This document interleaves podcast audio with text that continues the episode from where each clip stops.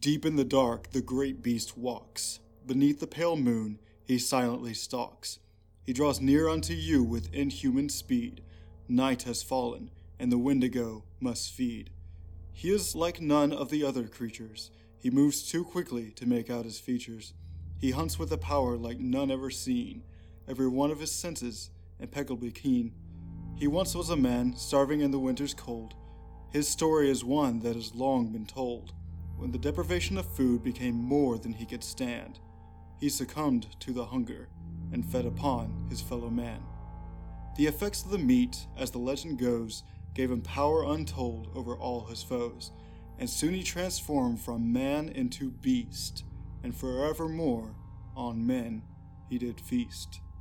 Song of the Wendigo by Zachary E. Tenney. Achin, Chenu, Kewak, Wendigo. This evil being goes by many names and is seeped into the culture of many Algonquian tribes. It takes on many forms, but all versions of the creature have one thing in common it is hungry. Recent works have brought this Native American legend into the limelight where it has firmly established itself in popular culture. Now let's sink our teeth into the legend of the Wendigo on this ravenous episode of Snipe Hunt.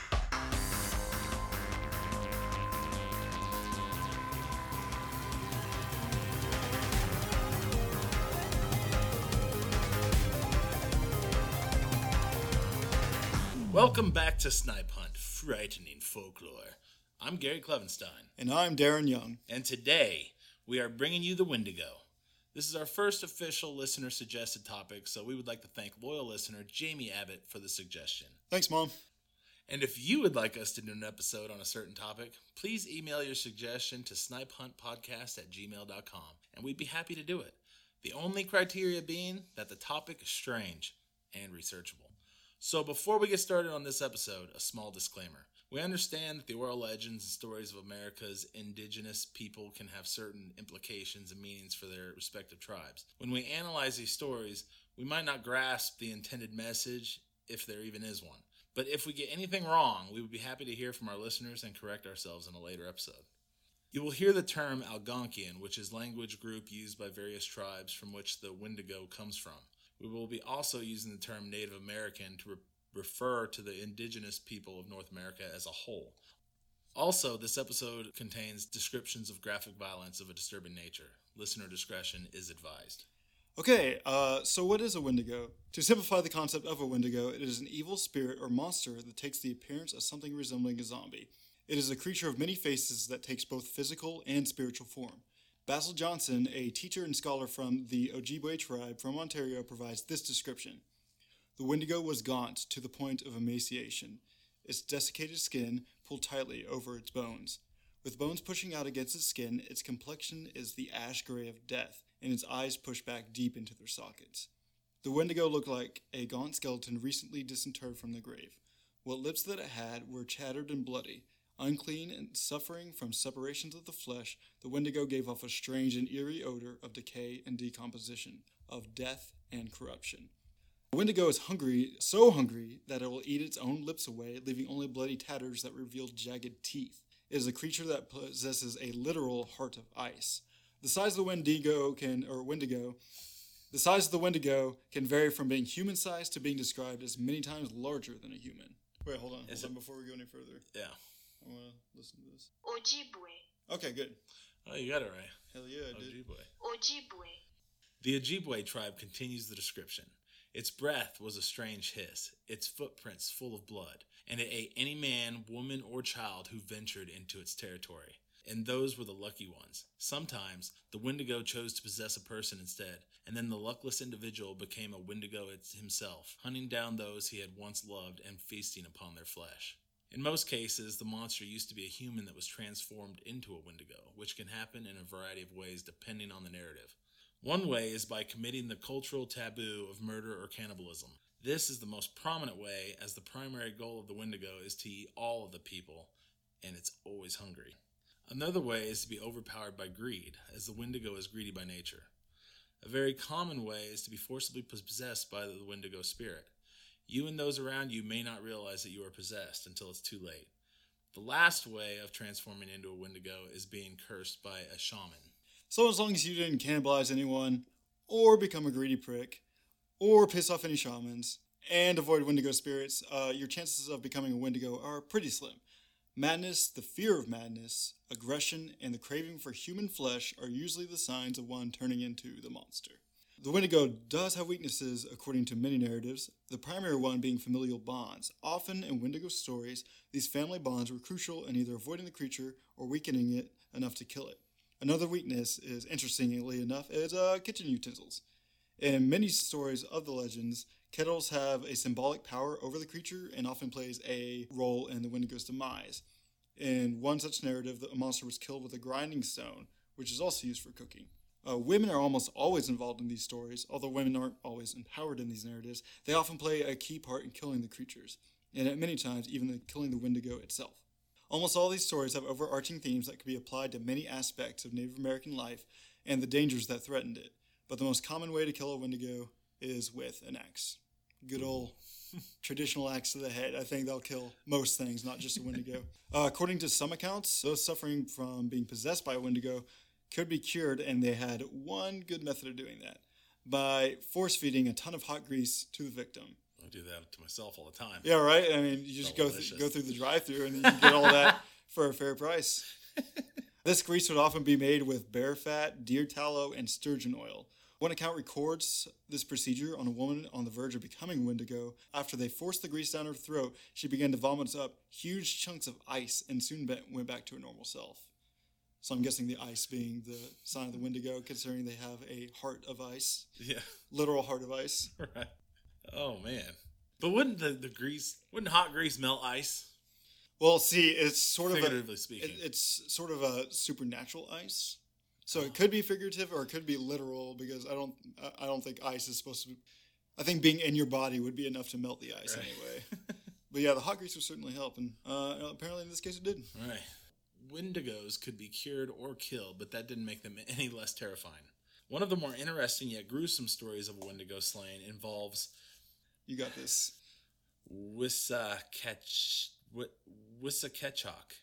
Yes, Wisakachok. that's pretty. Wisakachok. Whiskachok. Whiskachok. Yeah.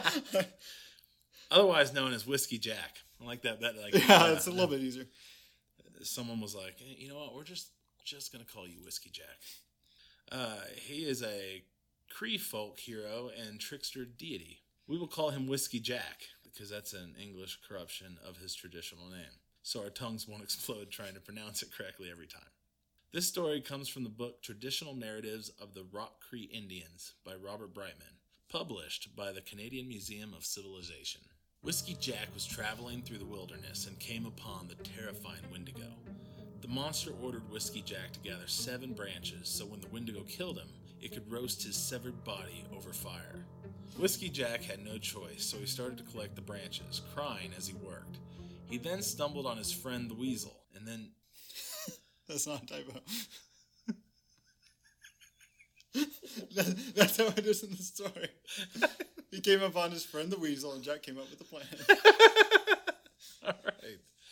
All right. Are you are you not friends with any weasels? I don't know.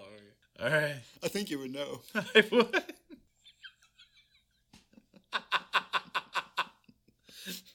Some of my friends are weasel like. Close uh, enough, right? Yeah, alright. Carrying out Jack's plan, the weasel jumped into the Wendigo's anus and traveled through its body until it reached the creature's icy heart and killed it. The weasel drowned in the blood as a result. Luckily, Whiskey Jack was able to bring his friend back to life and turned the weasel as white as snow, with a little black tip at the end of its tail as a memento of the brave deed. In this story, it is a small and seemingly weak being that overcomes the monster, like David and Goliath, except a lot more disgusting. Anus. and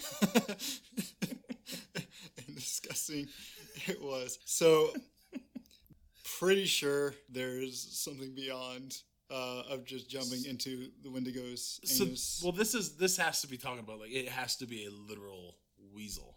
yes. For some reason, I was thinking like, hey, that's my friend. We call him Weasel. hey, it's Weasel. hey, it's Weasel. You know, Reminds me of Breaking Bad with his friends had like nicknames like Badger. right? Right. That's what I was thinking. And then I was like, whenever it's like jumped up the ant, I'm like, Wait, hold on. I had this way, like, I was No. trying to picture this. No, it was an actual animal weasel, and you know him being like sort of a deity was able to Gotcha. contact, make or you know, talk with the weasel. And it's like, hey, I got a great plan. The weasel's like, I think we, I think there's a million different ways we could go about you, this. you sure there is not another way we can do this? So one of the things I looked when I was reading about this very well researched book, because you know the Wendigo often was a representation of threats to Native American life. So in this case, uh, the threat being uh, sexual violence, being the weasel jumped up. the Obviously. Yeah. It didn't elaborate too much more than that, so that was all I was able to get to it. But I guess it's good that it represents something, or maybe they're like, or maybe like they were they were just making the story and like, and it jumped in the Wendigo's anus, and they all laughed around the campfire maybe, maybe it's just for humor. Pretty morbid and disgusting humor, but but it made us laugh. He didn't walk right for a week. Well, well, that's because he was dead. All right, another Wendigo story is from the Ojibwe tribe. is retold by S. E. Schlosser on AmericanFolklore.net. The storm lasted so long that they thought they would starve. Finally, when the wind and swirling snow had died away to just a memory, the father, who was a brave warrior, ventured outside. The next storm was already on the horizon, but if food was not found soon, the family would starve. Keeping his knife and spear close, he ventured out into the most frequently used game trail, watching intently for some sign in the newly fallen snow of animal footprints or movement of any kind. The forest lay deep and oddly silent under its gleaming coating of ice and snow. Every creature of sense lay deep within its burrow and slept. Still, the warrior hunted, knowing how desperate his family had become. As he moved through eerie stillness, broken only by the soft caress of the wind, he heard a strange hissing noise. It came from everywhere and nowhere at once. The warrior stopped, his heart pounding. That's when he saw the blood soaked footprints appearing on the path in front of him. He gripped his knife tightly, knowing somewhere, watching him, was a Wendigo. He had learned about the Wendigo at his father's knee. It was a large creature, as tall as a tree, with a lipless mouth and jagged teeth. Its breath was a strange hiss, its footprints full of blood, and it ate any man, woman, or child who ventured into its territory, and those were the lucky ones. Sometimes the Wendigo chose to possess a person instead, and then the luckless individual became a Wendigo himself, hunting down those he had once loved and feasting upon their flesh. The warrior knew he would just have one chance to prevail over the Wendigo. After that, he would die, or the thought was too terrible to complete. Slowly, he backed away from the bloody footprints, listening to the hissing sound. Was it stronger in one direction? He gripped his spear in one hand, knife in the other. Then the snowbank to his left erupted as a creature as tall as a tree leapt out at him. He dove to one side, rolling to the snow so that his clothing was covered and became hard to see in the gray twilight of the approaching storm. The Wendigo whirled its massive frame as the warrior threw the spear. It struck the creature's chest, but the Wendigo just shook it off as if it were a toy. The warrior crouched behind a small tree as the creature searched the torn up snow for a trace of him. Perhaps one more chance. The Wendigo loomed over his hiding place, its sharp eyes seeing the outline of him against a tree. It was bent down, long arms reaching. The warrior leapt forward as if to embrace the creature and thrust his knife into its fathomless black eye. The Wendigo howled in pain as the blade of the knife sliced into its brain cavity. It tried to pull him off its chest, but the warrior clung to the creature, stabbing it again and again in the eyes, the head. The Wendigo collapsed to the ground, bleeding profusely, almost crushing the warrior beneath its bulk. He pulled himself loose and stared at the creature, which blended in with its white surroundings so well that he would have not seen it save for the blood pouring out from its eyes, ears, and scalp. Then the outline of the creature grew misty and it vanished, leaving only a pool of blood to indicate where it had fallen. Shaken, the warrior, heart pounding with fear and fatigue, turned for home. He was weakened by lack of food, but knew that the storm would break soon and he would die if he did not seek shelter. At the edge of the wood, he found himself face to face with a red fox. It was a fat old creature, its muzzle lined with gray. The creature stood still as if it had been brought to him as a reward for killing the Wendigo. With a prayer of thanksgiving, the warrior killed the fox and took it home to his starving family. The meat lasted for many days until the storm had blown itself out and the warrior could safely hunt once more. Now, I think the author, or at least over a few generations, there were some creative liberties taken with the original story, but I included this one as it's a good story that accurately portrays the terror of the Wendigo. So, what'd you think of that story? It was, it was good. Pretty good. It was, it was good. Yeah. Pretty intense. Uh, no, that was that was really. I mean, it was really good. But you know, aside from our jokes, Yeah. It was good. I'm probably gonna edit out all those jokes anyway. Oh, are you? Yeah, I have to. It's a dramatic reading. That is true. I like. I'll, I'll probably include a blooper reel for this one. you should. I'm just us laughing. This one, this episode with bloopers. yeah. Um. I mean, it's your, it's your, your common story. yeah, Really. yeah. It, it's sort of a sort of predictable story where he's gonna overcome the Wendigo, but he and then find enough food for his family, happy ending and all that. But it does show that the Wendigo was definitely a monster that was real to the Algonquian just don't like tribes. The what? the name. The. Wendigo. Well, it's you- not scary. It's not a scary name. There are other names that, like when I was doing the intro, there's Achin, Chenu, or Kewok, Also, that was just, okay. or there's Wentika. Wendigo reminds me of Winnebago. The, like, like it's a killer RV. Yeah. Like a Christine. Like you a know the Chris. story of Christine? I, I do not. What? What's Christine? Christine. It's the um, Stephen King. The, Oh, the killer car. Oh no. I, No. Doesn't ring a bell. You're not old. Although in Pet Sematary, Stephen King mentioned the Wendigo. He was the the Wendigo was the one that cursed the cemetery itself Really? in the story, at least in the book, I think. Well, I, I don't think I know because I, watched did research movies. on that. I watched the movies. I Did not talk about the Wendigo in the movie. books. Well, I didn't read the book either. I was just doing research on the Wendigo, and that popped up. All right, you want to start reading our next Yeah. little story so this here is the dramatic. Is this a dramatic reading? to a certain extent? Nah, it doesn't have to be. You can just. So there's a couple words in here for you. So Gabriel Julettes. so there's Jesuit missionaries. Um, there's these are French guys. So we have Claude de Blon. uh, Gabriel. Here, let me look up this one. Jul- Ju- Julettes. Jul- Julettes. This. Julettes. Just call him Gabriel Baguette. Oh man, there's no pronunciation on this, so you're just gonna have to wing it. Ah, it, well, it's French, right? It's French. So it'd be the The S, Jesuit, the S isn't fathers, the S isn't pronounced. It's Jesuit. Jesuit fathers. Jesuit fathers, and uh, it'd be Gabriel uh, Droulet because the S isn't pronounced. Julet Just say Droulet. Just say Gabriel Droulet and Claude Dablon. Dablon. Claude de Blon. Claude Dablon.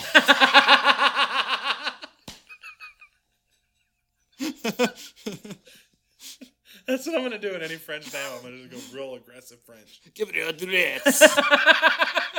Claude Dablon. Oh, oh, oh, oh. If we have any French listeners, I'm so sorry. But I doubt we have any French listeners. But there's always a chance. Yeah, Maybe one, we'll one make day. it. Maybe one we'll day. make it big one day. one day. Might as well start trying because I Might know as well gonna have start. to restart. Yeah. A hundred damn times. Just remember it's Jesuit because you'll be saying that a few times. In the 1600s, French Jesus mentioned. I did that on purpose. Well, well, you're not wrong. Jesus missionaries. All right. okay. Did you just he he he? In the 1600s, French Jesuit missionaries would often mingle among indigenous tribes in America and Canada as diplomats and would attempt to convert the tribes to Christianity, but had little success. The Jesuits still stayed among the tribes teaching core Christian beliefs, but respected Native American culture, as the missionaries relied heavily on the tribes for survival. Jesuit father. Gabriel.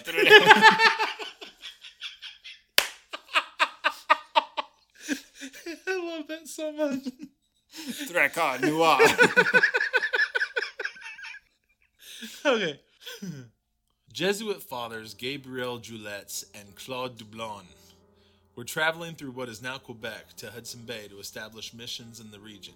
They traveled with fellow Frenchmen as well as a number of Native Americans. The region at the time was plagued by a terrible epidemic of a mysterious sickness marked by severe convulsions. The Jesuits were concerned by the reports given to them when they arrived to their destination, as stated in a 1661 document. What caused us greater concern was the intelligence that met us upon entering the lake, namely, that the men deputed by our conductor for the purpose of summoning the nations to the North Sea and assigning them a rendezvous where they were to await our coming had met their death the previous winter in a very strange manner. Those poor men, according to the reports given to us, were seized with an ailment unknown to us, but not very unusual among the people we were seeking. They are afflicted with neither lunacy, hypochondria, nor frenzy, but have a combination of all these species of disease, which affects their imaginations and cause them a more than canine hunger. This makes them so ravenous for human flesh that they pounce upon women, children, and even upon men like veritable werewolves, and devour them voraciously without being able to appease or glut their appetite. Ever seeking fresh prey, and the more greedily the more they eat. This ailment attacked our deputies, and as death is the sole remedy among these simple people for checking such acts of murder, they were slain in order to stay the course of their madness. You did it. Holy crap! Woo! I should have brought some like stickers or something. Gold star for you. Oh god! Made it through. You know, you know what I thought was interesting was the uh, the comparison to werewolves. Yeah, they're they're French, so they're coming from Europe, and in Europe, especially in France, the werewolf mythos is kind of really big there. This experience actually has a lot of similarities to werewolves, to where people would somewhat transform and then pounce upon other people. This was like the the American Werewolf in Paris or whatever, you know, stuff like that, right? I, I was going for more traditional, fr- old French legends, oh. but yeah, but yeah, it's kind of the same thing where they turn animalistic and start attacking people. So it makes sense that these Jesuit missionaries were comparing that to werewolves.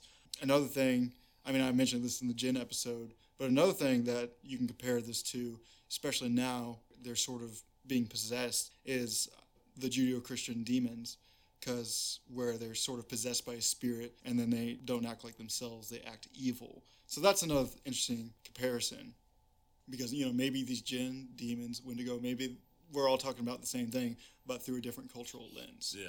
Wow. Like Yeah. my mind also went. I was just thinking of the past episodes. I did not mean to blow your, Your mind. that stuff happens to me. All the time. anyway, that would actually be terrifying if you're like traveling uh, with these Native Americans, and then they, all of a sudden you you hear about the disease go around where they're just going crazy, and then that happens to your own deputies, and then you got to put them down because that's the only cure that they know of for this disease. The concept of the Wendigo has seemed to change over time. First descriptions were that of an ice giant or a skeletal creature, both of which were flesh and blood creatures that hunted the wilderness for men to feed on. Later on, it was described as a spirit that possesses a person and hides among humans, disguising itself as a beloved family member until it feeds. It has evolved from a complete transformation of both the mind and body to a transformation and corruption of the spirit where the host starts to crave human flesh above all else and eventually succumbs to the urges. Yeah, so in the first story, it's more of a flesh and blood monster, or in the first couple stories, it's a flesh and blood monsters that you know they have to fight or take off somehow. But we see as when Europeans start to arrive in there, it's more of a spirit that possesses. So this isn't body. zombies, the living No, dead. like when it's no, it's it's similar to a zombie in its physical form, uh, as in it appears like a gaunt skeleton, you know, no lips, jagged teeth, and all that stuff. But now it's sort of evolved into the spiritual form, and this is from this is from an actual account from these uh, so it's a it's poltergeist. yeah, well, less poltergeist, more exorcism, or the Exorcist. Oh yeah, but- yeah, okay. yeah. So another story is this is another true account. Swift Runner was a Native American of the Cree tribe. In 1879, he returned from his winter trapping camp without his wife or children. When he could not give a satisfactory account of their whereabouts, his in-laws became worried. They decided to tell the Northwest Mounted Police, who had been in the West for just a few years. Swift Runner brought the mounted police to his winter camp and explained that his family had died of starvation during the winter which was an all too real occurrence for the Cree at this time. The police, however, noted that Swift Runner showed no signs of starvation. Swift Runner showed the police the grave of his son, which the police exhumed and found no signs of foul play. However, searching the area revealed human bones scattered throughout the encampment. It started with dreams. A Wendigo spirit visited him in his dream, calling on him to consume the people around him. The spirit eventually took over Swift Runner, who killed and ate his own wife. He then forced his eldest son to kill and dismember the younger. Then Swift Runner hung his infant child by the neck from a lodgepole. He had eaten them all. He had then broken the bones and sucked out all the marrow until nothing remained. The mounted police brought the Cree man back to Fort Saskatchewan along with the mutilated remains and was promptly put on trial. The jury found Swift Runner guilty of murder and cannibalism, and he made no attempt to defend himself. Gallows were built, and standing on the platform, Swift Runner acknowledged what he had done and thanked his jailers for being so kind to him. They put the noose around his neck, and he died without a struggle. The Wendigo continued to evolve into a mental state known as a psychosis, a severe mental disorder in which thought and emotions are so impaired that contact is lost with external reality. The following excerpt is from chrishibbard.wordpress.com. Some mental illnesses are uniquely connected to culture through a combination of psychiatric and somatic symptoms. Uh, somatic being uh, nervous system like symptoms. They are considered to be a recognizable disease only within a specific society and are known medically and anthropologically as culture bound or cultural specific syndromes. There tend to be true biochemical or structural alterations of any body organs or their functions, and these diseases are not widely recognized in other cultures. One example of these culture bound syndromes is the Wendigo psychosis, linked to Native American culture, even more specifically to the northern tribes such as the Chippewa, Ojibwa, Cree, and Inuit. This psychosis usually developed in the winter months when families were isolated by heavy snow and had inadequate food supplies. The initial symptoms, thought to be psychosomatic of the Wendigo psychosis, were depression, distaste for most ordinary foods, and subsequent poor appetite, nausea, and vomiting, followed by periods of semi stupor. Gradually, the victim becomes obsessed with paranoid ideas of being bewitched and is subject to homicidal and sometimes suicidal thoughts. He feels that he has been possessed by the Wendigo spirit or monster and it is controlling him. It is this delusion that gives the psychosis its name. An affected person may see the people around him or her turning into beavers or other edible animals, leading the victim to become violent, homicidal, and cannibalistic. It is commonly thought that once this stage is reached and the victim has tasted human flesh, he or she must be killed. Ethnographers, psychologists, and anthropologists hotly debated the historical accuracy and or legitimacy of the phenomenon in the 1980s, and some researchers argued that Wendigo psychosis was essentially a fabrication, a mistake by naive early anthropologists who recorded stories related to them at face value without understanding the underlying metaphor to the tales. While the frequency of Wendigo psychosis cases decreased sharply in the 20th century as forest and tundra dwelling Algonquian people came into greater contact with Western ideologies and more sedentary lifestyle, there is substantial evidence to suggest that Wendigo psychosis did exist, including a number of credible eyewitness accounts, both by Algonquians and by Westerners. Interestingly enough, the Wendigo tales seem to have taken root in Algonquian societies only after first contact with Europeans, implying that there are ritualized responses to the more explicit threat at hand colonizers. So here we see the Wendigo sort of change form again. First, he went from the traditional stories from being flesh and blood monster to a sort of spirit that possesses people. Paranormal. But now uh, Westerners are classifying it as a psychosis of some sort. And they're saying here that it could be brought on by the intrusion of Western well, how much of this stuff is drug induced? I mean, In my research, I actually found nothing that linked the Wendigo with any sort of drug-induced stupor or anything like that. It seemed like most of these stories, or in most of the cases in which Wendigo psychosis existed, they didn't. It, none of them mentioned anything about uh, getting drunk or anything Mushrooms. about any sort of mushrooms. And I know they didn't have peyote in this part of this because this is this is around the can- Canadian, Michigan, Great Lakes area.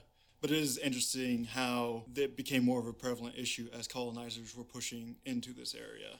it could be stress related. It could be stress related. It could very well be stress related. They're losing or at least sharing their homes with these Western strangers and they're coming into their lives out of nowhere.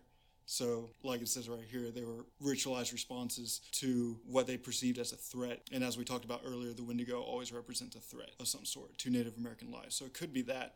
And so, what they were talking about earlier is they were trying to verify the legitimacy of Wendigo psychosis, like whether or not it actually existed. Yeah. it seems to me between all these different because I'm we're only putting in a few stories here, but there's a lot more, and including, you know, the story of Swift Runner. I mean, obviously he murdered his family, and then he was claimed that he was possessed by a Wendigo. I mean, that's probably how um, Amityville, Amityville horror. Ami- Amityville Horror, same. I mean, could be the same. Right. You know what I mean? Right. Uh, Where something. something in his head. Yes, absolutely. Now, many of the stories led me to believe that the Wendigo did exist in some form, whether it be monster or spirit or psychosis. But many anthropologists believe that the traditional legends are not just ghost stories, but often portray the Wendigo as threats to Native American life. This is the final evolution the Wendigo as an allegory. Maybe that was all it was meant to be perceived as. The Wendigo could represent starvation, a very real danger to the Algonquian tribes that live in the cold north. The Wendigo was there to reinforce cannibalism as a taboo and to discourage it, even at the most desperate of times.